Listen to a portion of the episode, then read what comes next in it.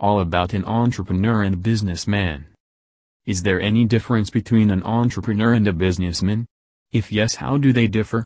Philip has seen this question being asked on the internet on multiple platforms with no proper answers offered.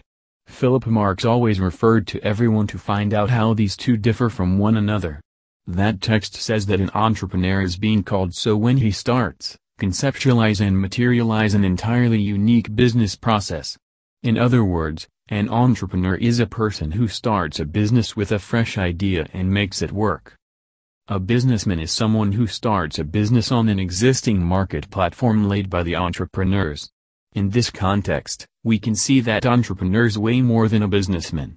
Being an entrepreneur is a difficult task. One will have to cut his way through to see his market and get his brand or the product established.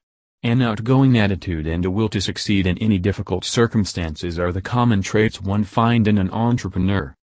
Acceptance in conservative societies in Asia and a few European markets is the major challenge faced by the entrepreneurs. In this case, the American market is considered the most liberal.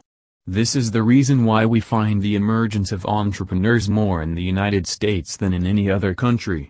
But according to Philip Marks, the tumultuous growth of multimedia communication and information technology has allowed the ones who are desiring to become entrepreneurs.